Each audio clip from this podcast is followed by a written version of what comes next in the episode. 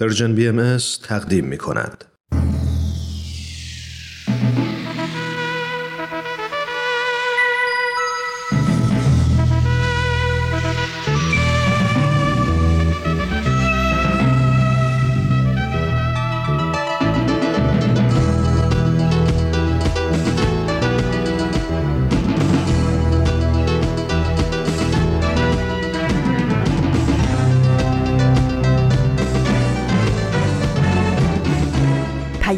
دوست، برنامه‌ای برای تفاهم و پیوند دلها.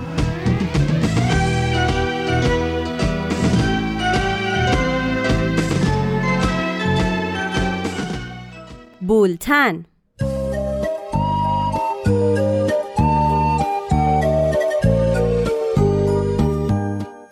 امروز دهم مهر ماه 1399 خورشیدی برابر با اول اکتبر 2020 میلادی است. این دومین شماره بولتن است.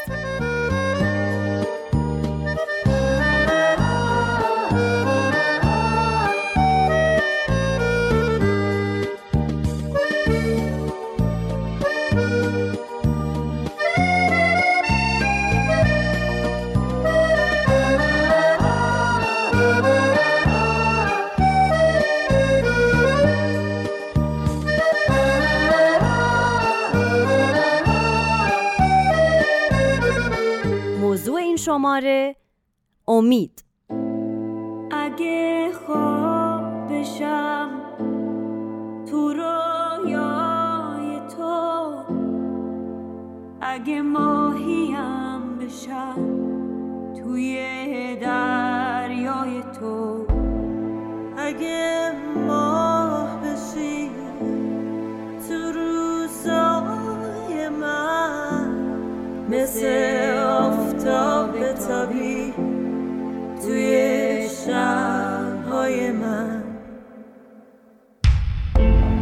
هم‌صدا میشیم و مثل پرنده‌ها عاشق و آزاد و رها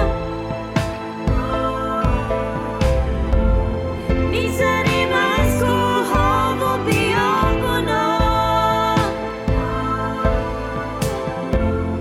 میرسیم به آسمونا.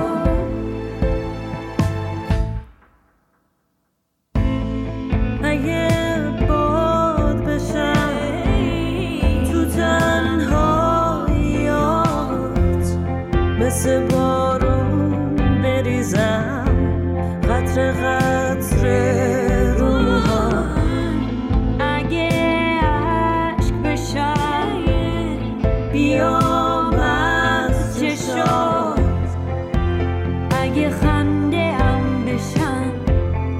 بشینم روی لبا، هم‌صدا میشیم و مثل پرنده‌ها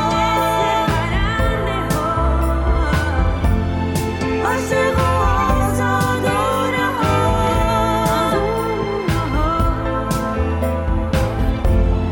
می‌زنیم از کوه‌ها و بیابونا، میرسیم. نیوشا راد هستم، میزبان شما در بولتن. سردبیر برنامه آزاده جاوید.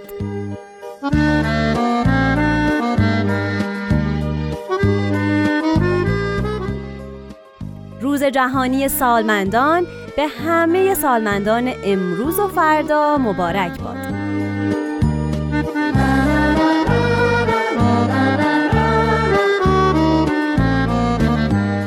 اگر شماره اول بولتن رو شنیده باشید، میدونید که بولتن هر بار یک موضوع رو مطرح میکنه و همکاران ما پیرامون اون موضوع نظراتشون رو با برنامه‌ای چند دقیقه‌ای با شما تقسیم میکنه. لطفاً ما رو از پیشنهادها و انتقادات خودتون محروم نکنید.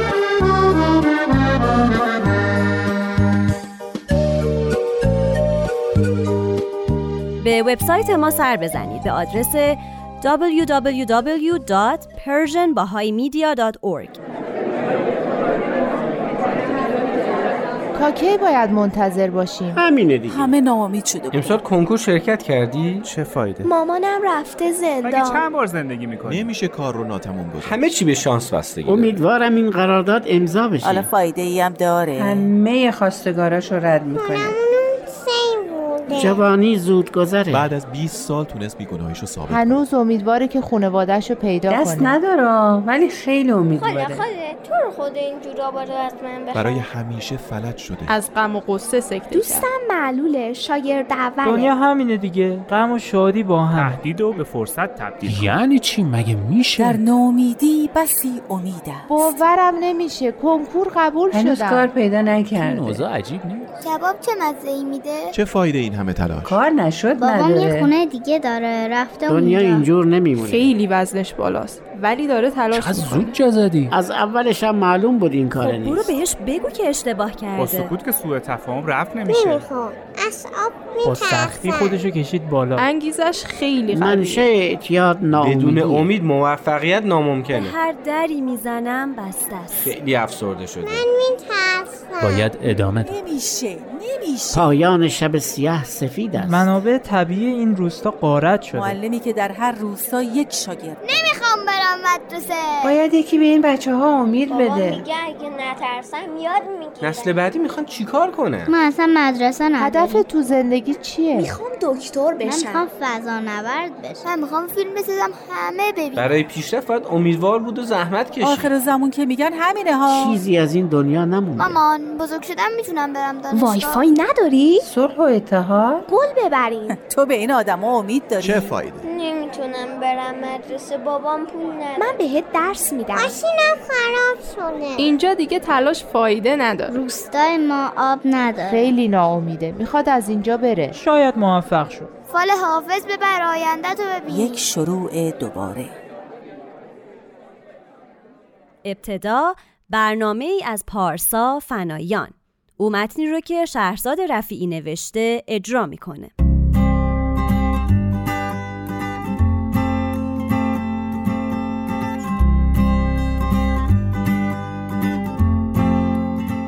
پاراگراف.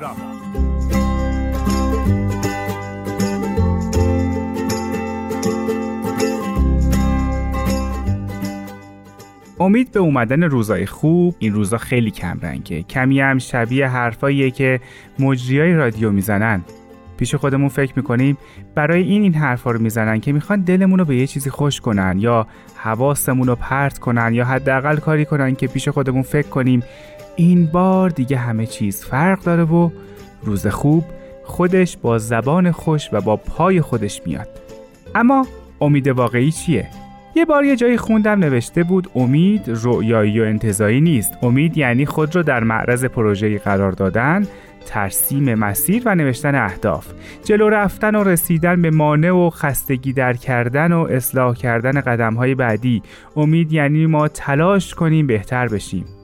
اما امان از این درد وحشتناک تغییر، امان لحظه تولد رو ببینید، چقدر همه خوشحالن و میخندن اما زایمان درد داره، شب بیداریای بعدش درد داره، به هم ریختن کل برنامه کار و زندگی درد داره، دیدن لحظه های مریضی بچه درد داره. اما این همون پروژه‌ایه که از ما یک موجود بهتر میسازه، چون در کنارش جون بخشیدن به یک موجود دیگه لذت بخش، دیدن بزرگ شدنش، خندیدنش، پیشرفت کردنش خوشحال کننده است و دیدن سلامتیش، دیدن درجه پایین تبسنج بعد از 2 روز مریضی، دیدن اینکه بچه یاد میگیره کارایی بکنه که به فکر ما هم نمیرسه و اینکه درد و قصه آدما رو میبینه و براشون قصه میخوره و با همون دستای کوچولوش چسب زخمی درست میکنه که مرهم درد باشه، لذت بخشه و نشانه های امیدواریه.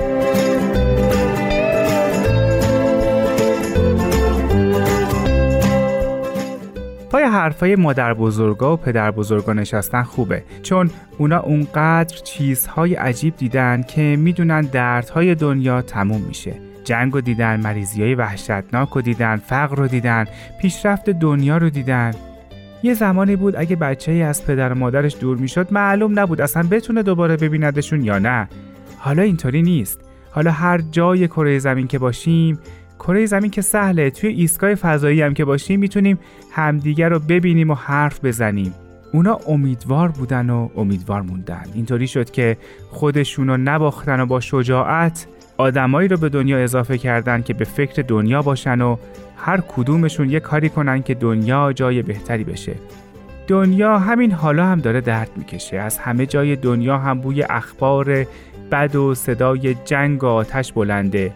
همگی هم شاید خسته باشیم، اما دنیا این درد رو تحمل میکنه چون به اتفاق بزرگتر بعدش مطمئنه. خوب میدونه دردی که حالا میکشه قرار فردا رو روشن کنه. یعنی درسته که امروز تیره و کدره، اما فردا روشن و درخشانه. دنیا درد رو تحمل میکنه چون میدونه اتفاق خوبی میفته، مثل تولد یک فکر نو، فکری که آرامش و صلح رو به همه هدیه بده.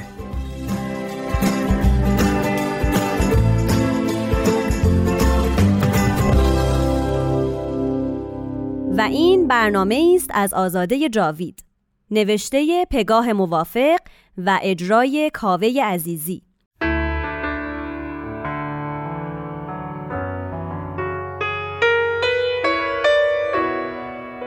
یادی از گذشته.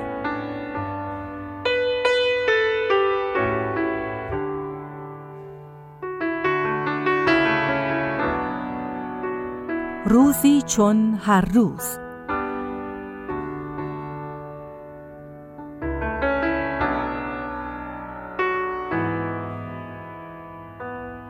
اون روز هم مثل روزای دیگه‌ای بود که در چند سال گذشته اونو بارها تجربه کرده بودم و حاصلش حسی از ناامیدی بود که هنوزم بعد از سالها نمیتونم فراموش کنم.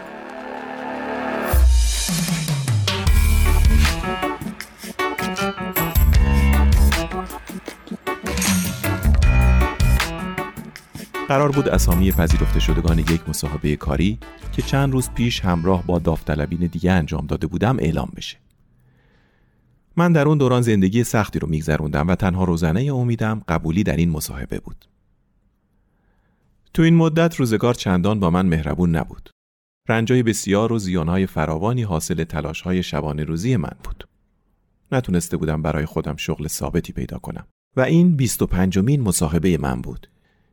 یعنی تا اون روز من 24 بار طعم شکست رو چشیده بودم، یا به تعبیری 24 درس سخت از زندگی گرفته بودم.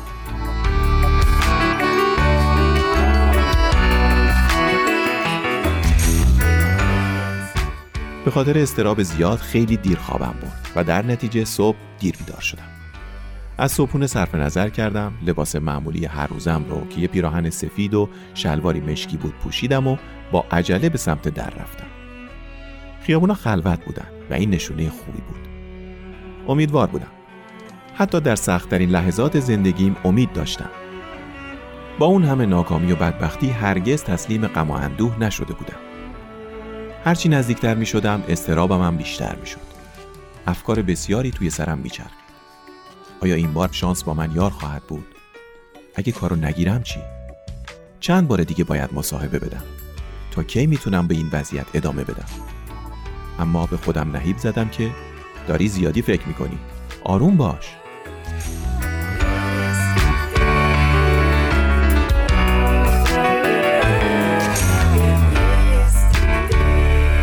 وضع من همیشه اینقدر بد نبود. قبلا زندگی آرومی داشتم و قصد داشتم ادامه تحصیل بدم. یه سال بعد از پایان دبیرستان پدر و مادرم رو به خاطر یه تصادف ماشین از دست دادم. شوک بزرگی بود. مدت‌ها طول کشید تا دوباره رو به راه بشم. دیگه تنها بودم و دوران سختی در زندگیم آغاز شده بود. درآمدی نداشتم. از ادامه تحصیل صرف نظر کردم و تلاش کردم کاری پیدا کنم. بعد از رد شدن در مصاحبه‌های بسیار در یک هتل استخدام شدم و شروع به کار کردم. شغل بدی نبود، اما حقوقش کافی نبود و به سختی کفاف زندگیمو میداد. در اونجا دوستانی پیدا کردم. همه ما آرزوهای بسیار داشتیم و برای موفقیت تلاش می‌کردیم.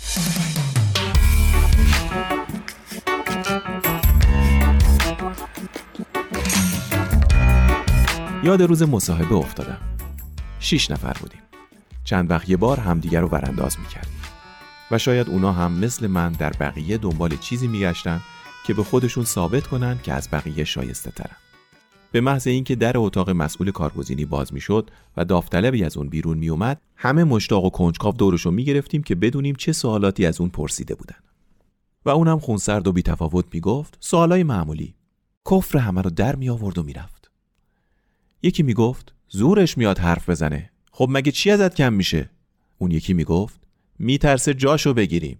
تا ما ملت اینطوری با هم رفتار کنیم هیچ چی درست نمیشه. بقیه هم تایید میکردن.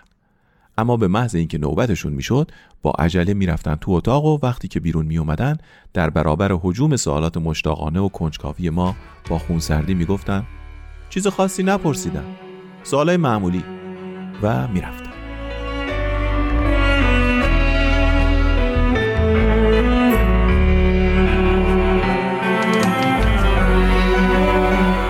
مقابل ساختمان شرکت رسیدم.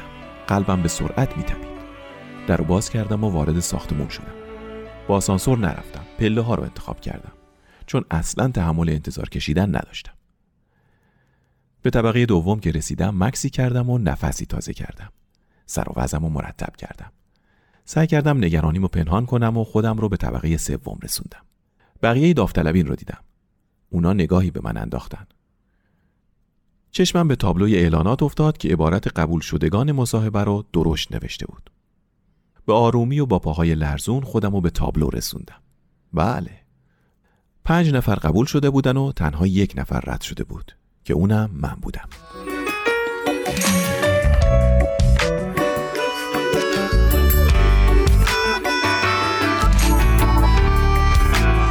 چند دقیقه بلا تکلیف ایستادم. شکست 25. سوال و جوابای معمولی روز مصاحبه به مغزم هجوم آورد. کجای کار اشتباه کرده بودم؟ خودم رو جمع جور کردم و برای اینکه اشکام که بی اراده فرو می ریختن رو پنهان کنم سرم رو پایین انداختم و به سرعت از شرکت خارج شدم. تمام رویاهام نقشه بر آب شده بود. به خونه که رسیدم روی تخت دراز کشیدم. ذهنم آروم نمی گرفت. ناامیدی تمام وجودم رو فرا گرفته بود. دیگه همه چی برام تموم شده بود. من یک بازنده بودم.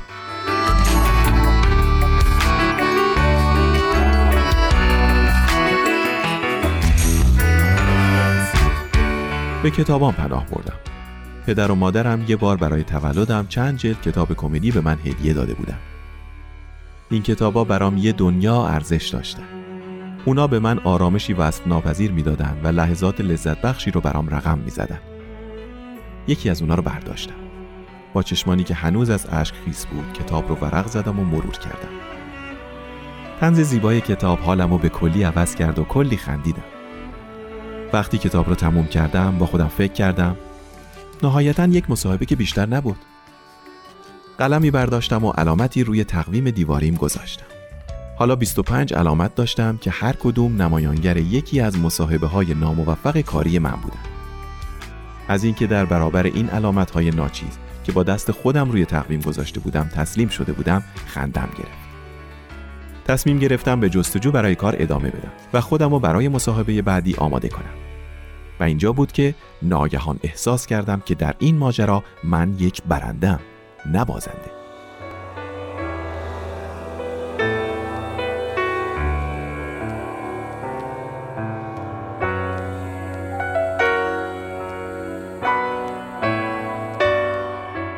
نوید توکلی و میهمانش درباره امید صحبت می کنند.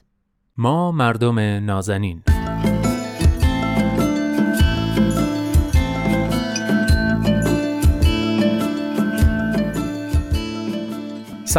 سلام به شما مردم نازنین. من نوید توکلی ام و این هفته هم در دومین قسمت از برنامه ما مردم نازنین میزبان شما همراهان عزیز هستم و قراره که در مورد موضوع این هفته با کارشناس جامعه شناس برنامه دوست خوبم عرستو رحمانیان گفتگوی داشته باشیم و موضوع این هفته رو از زاویه جامعه شناختی بررسی کنیم. و اما موضوع این هفته امیده. خب عرستو جان خیلی خوش اومدی. امیدوارم که امروز گفتگوی خوبی داشته باشیم درباره امید. اما قبل از هر چیز بهمون بگو که اصولا امید چیه؟ یا بخوام دقیق‌تر بپرسم جامعه شناسی امید رو چطوری تعریف میکنه؟ ممنون نوید جان. خدمت شما عرض کنم که امید خب یک تعریف عمومی داره. فکر میکنم انتظار یک وضعیت خوب یا یک وضعیت بهتر در آینده رو معمولا همه بهش میگیم امید. اما یک اصطلاحی هست امید اجتماعی که اون هم خب خیلی میتونه شبیه همین باشه، در واقع انتظار یک جامعه بهتر، یک سازماندهی اجتماعی بهتر در آینده رو میتونیم باز امید اجتماعی اسم ببریم. در واقع معمولاً هم افراد و هم جوامع با کاستی هایی که هست، کمبود هایی که هست روبرو هستند، خصوصا تو این وضعیت مدرن محدودیت هایی ممکنه احساس بکنن یا نارسایی هایی هستش که چون علاقه‌مندن از اون عبور بکنن، برای اینکه این اتفاق بیفته ناچارن به یک فردای بهتری امیدوار باشن و در واقع این امید مقدمه‌ای بشه برای اینکه اونها از عهده تغییر آینده و بهتر شدن آینده بر بیان. خیلی هم ممنون. میدونیم که از قدیم گفتن آدم به امید زنده است، اما سوالی که واسه من پیش اومده اینه که حالا واقعا اینجوریه؟ ببین امید رو خودت انتظار برای آینده بهتر تعریف کردی، آیا این انتظار لزوما نتیجهش مثبته؟ یعنی اگر این انتظار به ثمر نشینه آیا آسیب‌هاش بیشتر نیست؟ یعنی بخوام خلاصه بپرسم اینه که اساساً امید آیا همیشه مثبته یا میتونه منفی هم باشه؟ خیلی جالب گفتی. آره به نظر منم امید یک واژه پارادوکسیکاله، متناقض نماست. امید از طرفی نمیتونیم انتظار منفعلانه بدونیمش برای یک وضعیت بهتر و یا نیروی غیر واقع بینانه‌ای بدونیمش برای یک رخدادی که اصلا امکان به وجود اومدنش نیست. امید در واقع موتور محرک جامعه، اصلا در سطح جامعه که بخوایم بررسی کنیم، موتور محرک جامعه به معنی اون چیزی که اولین قدمه برای اینکه اون جامعه ظرفیت پیشرفت رو داشته باشه، ظرفیت تغییر رو داشته باشه، این امید هستش. اما وقتی که دو سر طیف اتفاق میفته، یعنی اون چیزی که امید در واقع نیست، اینجا ما در واقع اشتباهاً داریم یک چیزی رو امید می‌نامیم که اون امکان تحرک بخشیدن به جامعه، امکان تغییر جامعه رو نداره، برای اون اصلا امید نیست. حالا میتونیم بهش امید واهی بگیم، توی عامیانه بهش اینجوری میگن، یا اینکه اصلا اصطلاح امید رو میتونیم روش نذاریم.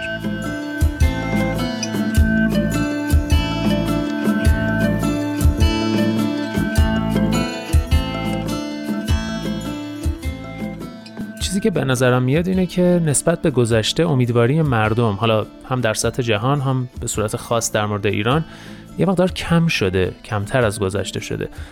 اولا به نظرت واقعا همینطوریه؟ و اگه اینطوریه چرا؟ چه عواملی باعث کاهش امید در جوامع میشن و این کاهش امید چه عواقبی برای یه جامعه داره؟ بله به نظر که همینطور میاد واقعا. حالا باید گشت لابلوی تحقیقاتی که انجام شده، اما خصوصا از زمانی که در واقع از بعد از مدرنیته میشه اینو بیشتر دید، به خاطر اینکه چون زندگی‌ها پیچیده‌تر شده در نتیجه سردرگمی تو جامعه بیشتر میشه. وقتی زندگی پیچیده میشه، پیشبینی آینده چون سخت میشه، پیشبینی پذیری برای آینده شاید کمتر میشه، همه چی مبهمه. مردم وقتی که نتونن آینده شفافی رو متصور بشن، بنابراین تغییرات رو نمیتونن پیش بینی کنن، بنابراین به هر حال سطح امید تو جامعه افت میکنه و این یک مسئله طبیعی هستش. حالا راجع به کشور خودمون ایران هم اگر که بخوایم صحبت بکنیم، بله. خب میبینیم که مثلا توی چند دهه اخیر پدیده های مثل مهاجرت، خصوصا فرار مغزها اصطلاحاً بهش میگن اگر درست باشه، زیاد شده، یا پدیده‌های دیگه مثل اعتیاد، اینا خیلی یک پایه محکمش امید هست، یعنی از بین رفتن امید در جامعه. چرا یک فرد که نخبه هم هست معمولا، حالا ما اصطلاح مغز رو براش به کار می‌بریم، چرا مهاجرت میکنه؟ به خاطر اینکه امیدی برای ادامه وضعیت مساعد، امیدی به یک آینده تحصیلی خوب یا آینده اقتصادی خوب برای خودش نمیتونه تصور کنه، بنابراین مهاجرت میکنه به یک کشوری که حالا ممکنه اونجا در واقع براش این امکان باشه. اعتیاد باز یک حرکت برعکس، در واقع فرد از حرکت در واقع میسته و این شکلی در واقع ناامیدی خودش نشون میده و خیلی از پدیده های دیگه. اینجا دیگه به خاطر اینکه از بین رفتن سرمایه اجتماعی بحثش به وجود میاد. این افرادی که در واقع ما داریم صحبتشون رو میکنیم، چه نخبه چه غیر فرقی نمیکنه، هر آدمی که داره توی این مملکت زندگی میکنه، بله، یک سرمایه هستش. سرمایه اجتماعی یه اصطلاحه که در واقع پیر بوردیو جامعه شناس معروف استفاده میکنه و از سرمایه در واقع به عنوان ارزش‌هایی اسم میبره که موجب حفظ نظم اجتماعی میشن. ارتباطش با این بحث ما اینه که سرمایه اجتماعی قطعا شامل همین افرادی که تو جامعه هستن، جوانای مستعد خصوصا، اینا در واقع وقتی که غیر فعال میشن، حالا نمیگم لزوما مهاجرت میکنن، غیر فعال میشن، در واقع سرمایه اجتماعی و سرمایه این جامعه افول میکنه و خودش خب باعث از بین رفتن نظم اجتماعی میشه، باعث از بین رفتن امید میشه. حتی ما تو این رابطه میتونیم خود امید رو هم یک نوعی سرمایه اجتماعی بدونیم دیگه، چون آدم‌ها وقتی که کم رنگ میشن، در واقع منفعل میشن تو جامعه، امید داره از اون جامعه در واقع فرار میکنه و سرمایه و امید با هم داره در واقع از بین میره. طبیعتاً با کم شدن این حالا نظم اجتماعی که راجبش گفتم و بر اساس نظر پیر بوردیو هست، امید اجتماعی هم کاهش پیدا میکنه، انگیزه های افراد برای پیشرفت کم میشه، افراد دیگه خیلی شاید مطابق قانون دوست ندارن رفتار کنن، بیقانونی بیشتر میشه، بی‌نظمی بیشتر میشه، تن به مقررات نمیدن آدما، مسائل داخل خانواده ممکنه بیشتر بشه، به خاطر اینکه تعهدشون باز به خانواده، به جامعه، اینها همه کمتر میشه، چون امیدی ندارن به همه. اینا در واقع ادامه امید هستش که در یک جامعه وجود داره. اوج این وضعیت هم که ناامیدی اجتماعی هست دیگه. ناامیدی اجتماعی یعنی وضعیت کامل انفعال در یک جامعه، این وقتی که در مقابل مشکلات و مسائلی که افراد دارن هیچ حرکتی، هیچ جنبشی، هیچ پویشی انجام نمیدن که البته یک نمونه جالبی که اخیراً توی ایران پیش اومد که حالا یک کورسوی امیدی به هر حال برای ما روشن نگه داشت، همین جریانی بودش که افراد با همین حالا هشتگ زدن‌ها در فضای مجازی و اینها به نوعی دارن در واقع نشون میدن که حالا یک حد اقلی از یک اقدامی رو میخوان انجام بدن برای در واقع بهتر شدن آینده. و خب این خودش حالا چیز جالبی هست.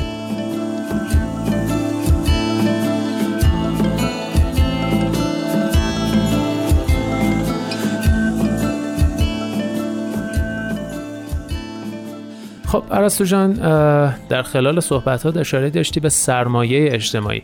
اگه میشه یه مقدار در مورد این سرمایه اجتماعی بیشتر توضیح بده و بهمون بگو که چطوری میشه افزایشش داد و در نهایت چطوری میتونیم اصولا امید اجتماعی رو افزایش بدیم؟ بله، ببین سرمایه اجتماعی معمولا میگن دو عنصر داره، که اعتماده، که ارتباط. وقتی از سرمایه اجتماعی افراد داریم صحبت می‌کنیم، یعنی که افرادی که ارتباطات بیشتری دارن یا بین مردم معتمد تر شناخته میشن، اینا در واقع از سرمایه اجتماعی بیشتری برخوردارن. همونطور که میدونین امید در سطح فردی معنادار هست و این امید فردی میتونه تبدیل بشه به امید جمعی. معمولا افرادی که توی جامعه منابع قدرتمندی در اختیار دارن میتونن، این ظرفیت رو دارن، نه لزوما این کارو میکنن ولی این ظرفیت رو دارن که در واقع قدرت و امید خودشون رو افزایش بدن. این منابع لزوما منابع مادی نیست یا سرمایه‌های مادی افراد نیستش، اینها ممکنه که چیزهای دیگه‌ای باشه، سرمایه اجتماعی و افراد، سرمایه فرهنگی افراد خصوصا باشه. یا مثلا فرض کنید ادیان از یه اصطلاحی بعضی استفاده میکنن، مثلا دیانت بهایی هم خب این اصطلاح رو شاید بیشتر از بقیه شنیدیم، اصطلاح روحانی میگم تا ممکن سرمایه روحانی افراد باشه، یعنی که صرف اعتقاد به یک آیینی باعث میشه که اون فرد درونش زنده است به این که، یعنی احساس میکنه که یه آینده روشنی هست و این خودش باز یک موتور محرکه میشه که بتونه غلبه بکنه بر مشکلات و موانعی که وجود داره. کما اینکه خب نمونه خیلی بارزش هم همین در واقع پیروان آیین بهایی در ایران هستن که شاید بعد از مثلا 4 دهه انواع مسائل و محدودیت و مشکلاتی که براشون هست، اما پیشگامان در واقع حرکت برای تغییر اجتماعی هستن و خب این نشون میده که اینا بالاخره به یک چیزی در واقع دل بستن که اون امید داره در اونها ایجاد میکنه. این در ادیان دیگه هم هست، فرقی نمیکنه، حالا میزان توجه پیروان به اون ممکنه کم و زیاد باشه، ولی خود نوید دادن بهشت، نوید دادن اوتوپیا، اینها همه در واقع نشانه‌هایی از این هستش که ادیان کارکرد امید دادن به افراد دارن. حالا من اصلا نمیخوام طرفداری از دین بکنم، ما چه خوشمون بیاد از دین چه خوشمون نیاد، چه پیرو یک دینی باشیم چه نباشیم، به هر حال این کارکردی هستش که ادیان دارن. خصوصا که ما در جامعه شناسی هم میدونیم که آنتونی گیدنز خودش اصلا دین رو عاملی برای اعتماد میدونه، که اعتمادم خب راجبش صحبت کردیم که در واقع پایه سرمایه اجتماعیه و برخلاف بسیار از اندیشمندان معتقده که اتفاقا تو وضعیت مدرن، خصوصا بعد از وضعیت مدرن، ما دوباره ناچار میشیم به یک چیزی شبیه به دین دوباره چنگ بزنیم، به خاطر اینکه ما علاقه‌مندیم که یک نیروهایی ما رو در واقع دوباره امیدوار کنه به آینده بهتر. خب یکیش میتونه دین باشه.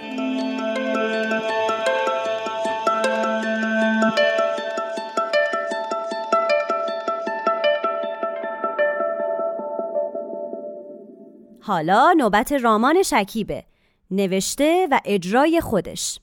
نکته: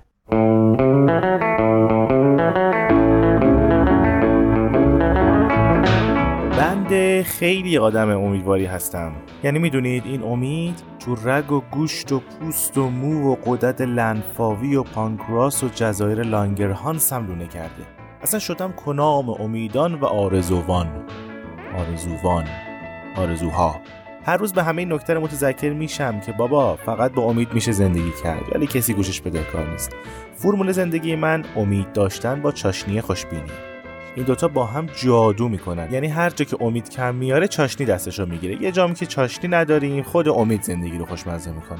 یعنی میخوام بگم ما ستا، یعنی من و امید خوشبینی، همیشه با هم زندگی خوبی داریم که بعضیا چش ندارن ببینن هی های و وای و آخ و اوه که تو زندگی رو دست کم گرفتی و بی خیالی و از این حرفا. یعنی میخوام بگم خیلی ها از دست من شاکین. البته اونا تو زندگی من نبودن وگرنه میفهمیدن شکایتشون بیمورده. برای همینه که برای تنویر اذهان شما دوستان عزیزم حاضر شدم امروز یه هفته از زندگیمو برای شما توضیح بدم تا بدونید که ما ستا که داداشیم، که تیغ مداد تراشیم، که تو رخت خواب همیشه قبل خواب دعامون هم میخونیم، چقدر موفق و خوبیم. شنبه. امروز روز کاره. بعد از یک روز تعطیلی و در کردن خستگی امروز میخوام برم سر کار و به مشتریهای عزیزم خدمت کنم. صبح زود بیدار شدم که برم توی پارک یکم ورزش کنم، اما هوا آلوده بود و نشد. اشکالی نداره. با اشتیاق رفتم نونوایی که نون داغ بخرم و بیام صبونه‌ام بخورم. یادش بخیر ماه پیش این موقع‌ها با همین پول 5 تا نون می‌خریدم. الان با یه تیکه ته نون بربری به دست دارم میرم خونه. من خیلی ته نون بربری دوست دارم، هم نرمه هم با کره مربا میچسبه. اما مدتیه که هم به امید لاغر شدن هم البته دلایل دیگه کرم مربا ندارم.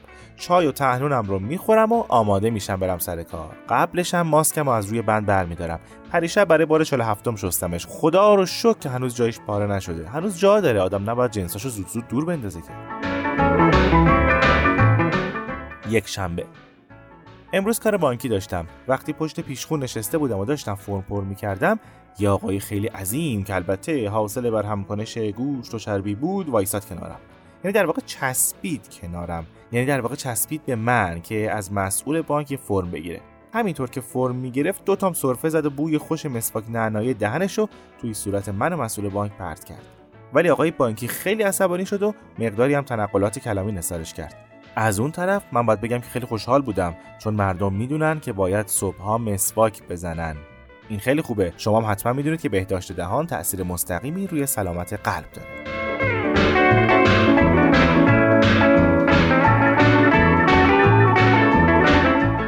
دوشنبه. امروز قراره برم یه اداره برای گرفتن مجوز فروش خونم. میگن خونت ایراد مالیاتی و فلان و بهمان داره. این خونه از قدیم به من به ارث رسیده و خدا رو شکر با وجود این همه ترک و ریختگی سقفش هنوز روی سر من خراب نشده، که البته این باعث میشه تو این شلوغ بازار بتونم به زندگی عادیم برسم.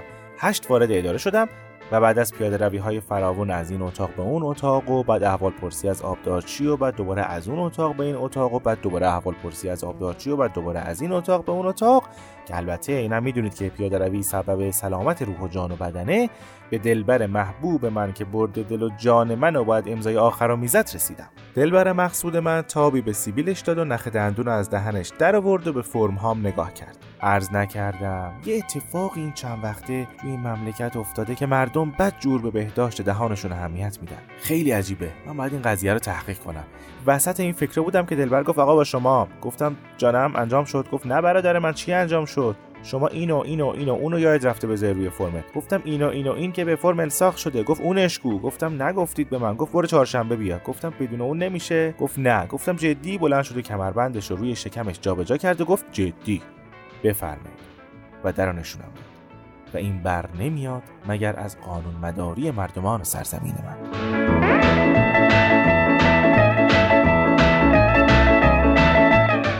سه‌شنبه. امروز تا از فروشی نداشتم. همکارام خیلی از این قضیه شاکی‌اند. هیچ کس فروش نداشته. اصلا کسی نیومد تو این راسته که خرید کنه. هی براشون توضیح میدم که بابا مردم برای حفظ سلامتشون از خونه بیرون نمیان. یکیشون فیلمی که دیشب از پارک گرفته بود و بهم نشون داد که تلفیقی از دود جوجه و صدای اندی و جیغ و دست و هورا و رقص بود.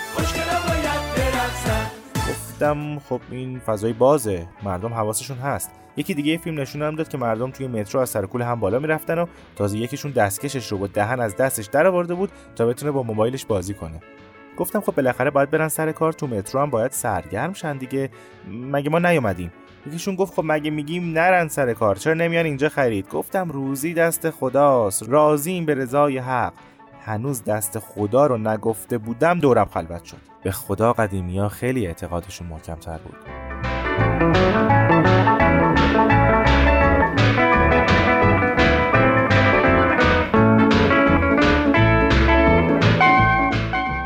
چهارشنبه.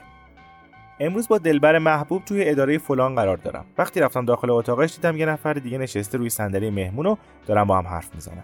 مهمون گفت با تأسیس این خیریه دلیل مناسبی داری که این پول توی حسابت چیکار میکنه؟ دلبر محبوب تا منادید سینه صاف کرد و از مهمون تشکر کرد و مهمون دست داد و ماچو موچو خداحافظ شما. به دلبر گفتم واقعا باعث افتخارت که تو این اوضاع بد اقتصادی حاصل عرق جبینتون رو برای تأسیس خیریه صرف میکنید. تشکر کرد و خنده‌ای زد و فرمم رو گرفت. گفتم اینم اون که دو روز پیش نبود باهاش. نگاه کردید همه چیز هست. اشاره کرد گفت بیا جلو، رفتم. گفت جلوتر، رفتم. گفت این زیر میز منو دیدی؟ گفتم نه. گفت ببین، رفتم ببینم. دیدم خودش هم اومده زیر میز. گفت خیلی به بهداشتش اهمیت میدم. گفتم شما واقعا الگویید. گفت به بهداشت فضای خیریه هم خیلی اهمیت میدم. گفتم از شما توی هر قرن یه دونه است. گفت حاضر کمک کنی به خیریه؟ گفتم به روی چشم. چقدر؟ گفت انقدر. گفتم بفرمایید. فرمم رو امضا کرد و اومدم بیرون. از صمیم قلب خوشحالم که به همچین آدمی و خیریه‌اش کمک کردم. اگه بازم دیدمش بهش پیشنهاد میدم توی تولید خمیردندون سرمایه‌گذاری کنه، چون به شدت علاقمند به بهداشت دهان همه بود.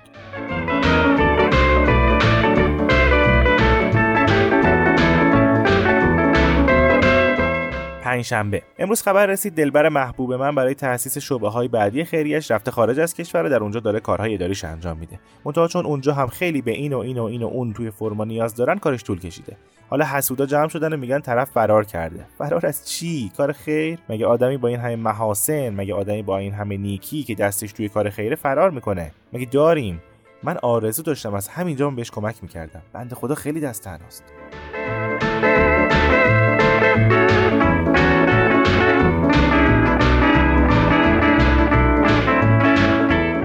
جمعه 9 صبح.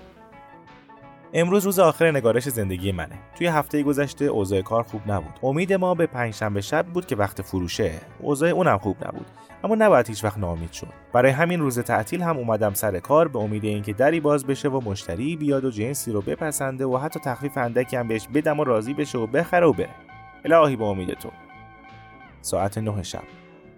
خدا رو شکر دمدمای عصر در باز شد و مشتری هم اومد و یه جنس هم پسندید و با تخفیف قیمتو بهش گفتم. بنده خدا چون از صبح بیرون بود از خستگی رنگش پرید و مدتی به زمین و من نگاه کرد و جنسش رو روی پیشخون جا گذاشت و رفت. منم این اوضاعو دیدم، دویدم دنبالش و خریدشو بهش دادم. برگشتم، دخل خالی رو بستم، درا رو قفل کردم، اومدم خونه. الهی به امیدتون.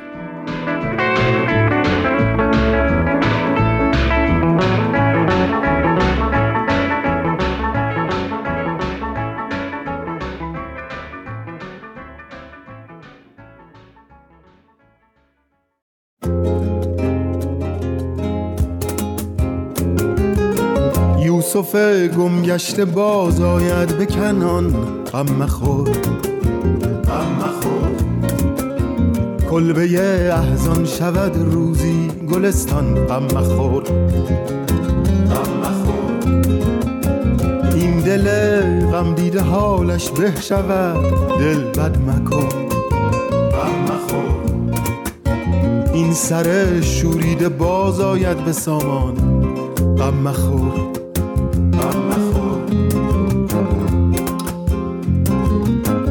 دور گردون گرد دو روزی بر مراد ما نرفت، غم مخور، دائما یکسان نماند حال دوران، غم مخور غم مخور، گرچه منزل بس خطرناک است و مقصد هم خب بس بعید،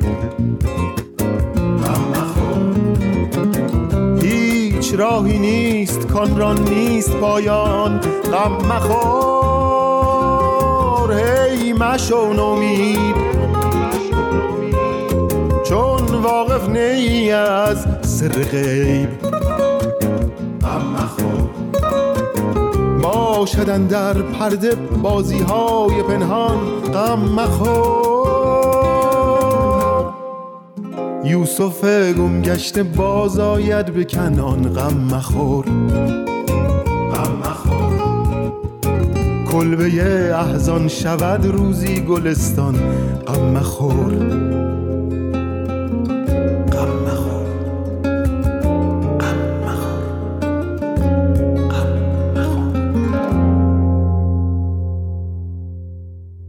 و حالا سایه حکمت.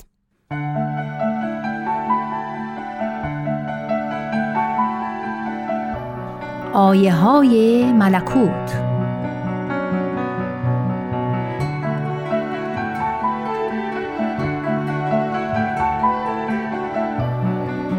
حضرت عبدالبها می‌فرمایند حال جمیع بشر معرض غم و غصه و ملال هستند.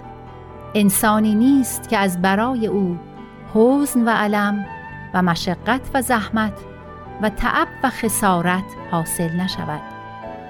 چون این احزان از مادیات حاصل می‌شود، چاره نیست جز این که رجوع به روحانیات بکنیم. وقتی که از مادیات نهایت تنگ دلی حاصل گردد، انسان توجه به روحانیات می کند، زائل می شود. انسان وقتی در نهایت مشقت، نهایت یأس می افتد، چون به خاطر آید خدای مهربان دارد، مسرور می شود. اگر به شدت فقر مادی افتد، به احساسات روحانی آید، خود را از کنز ملکوت غنی بیند. وقتی که مریض می گردد، فکر شفا می کند، تشفی صدر حاصل نماید.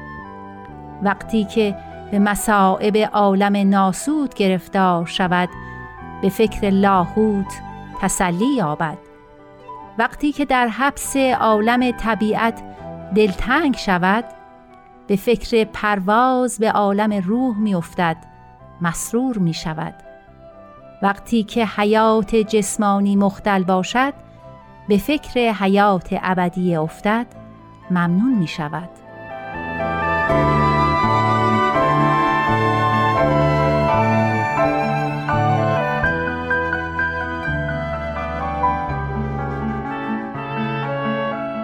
حضرت عبدالبها در ادامه می فرمایند من 40 سال در حبس بودم، با آنکه تحمل 1 سال ممکن نبود.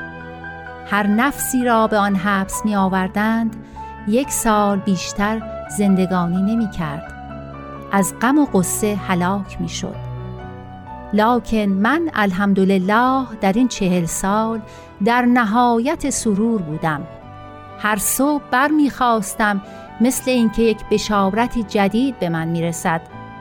هر شب تاریک می شد، نور سرور در قلب می افزود. احساسات روحانی، تسلی خاطر و توجه به خدا سبب روح و ریحان.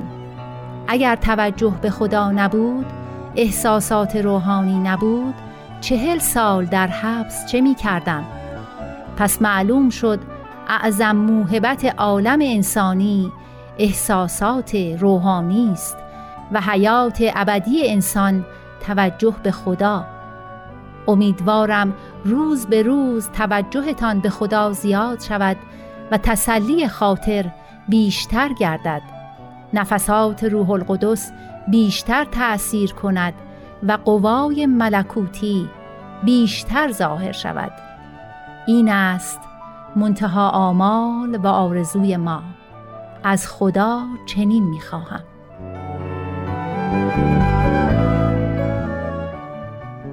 غمناکم و از کوی تو با غم نروم، جز شاد و امیدوار و خرم نروم. از درگه همچون تو کریمی هرگز، نومید کسی نرفت و من هم نروم.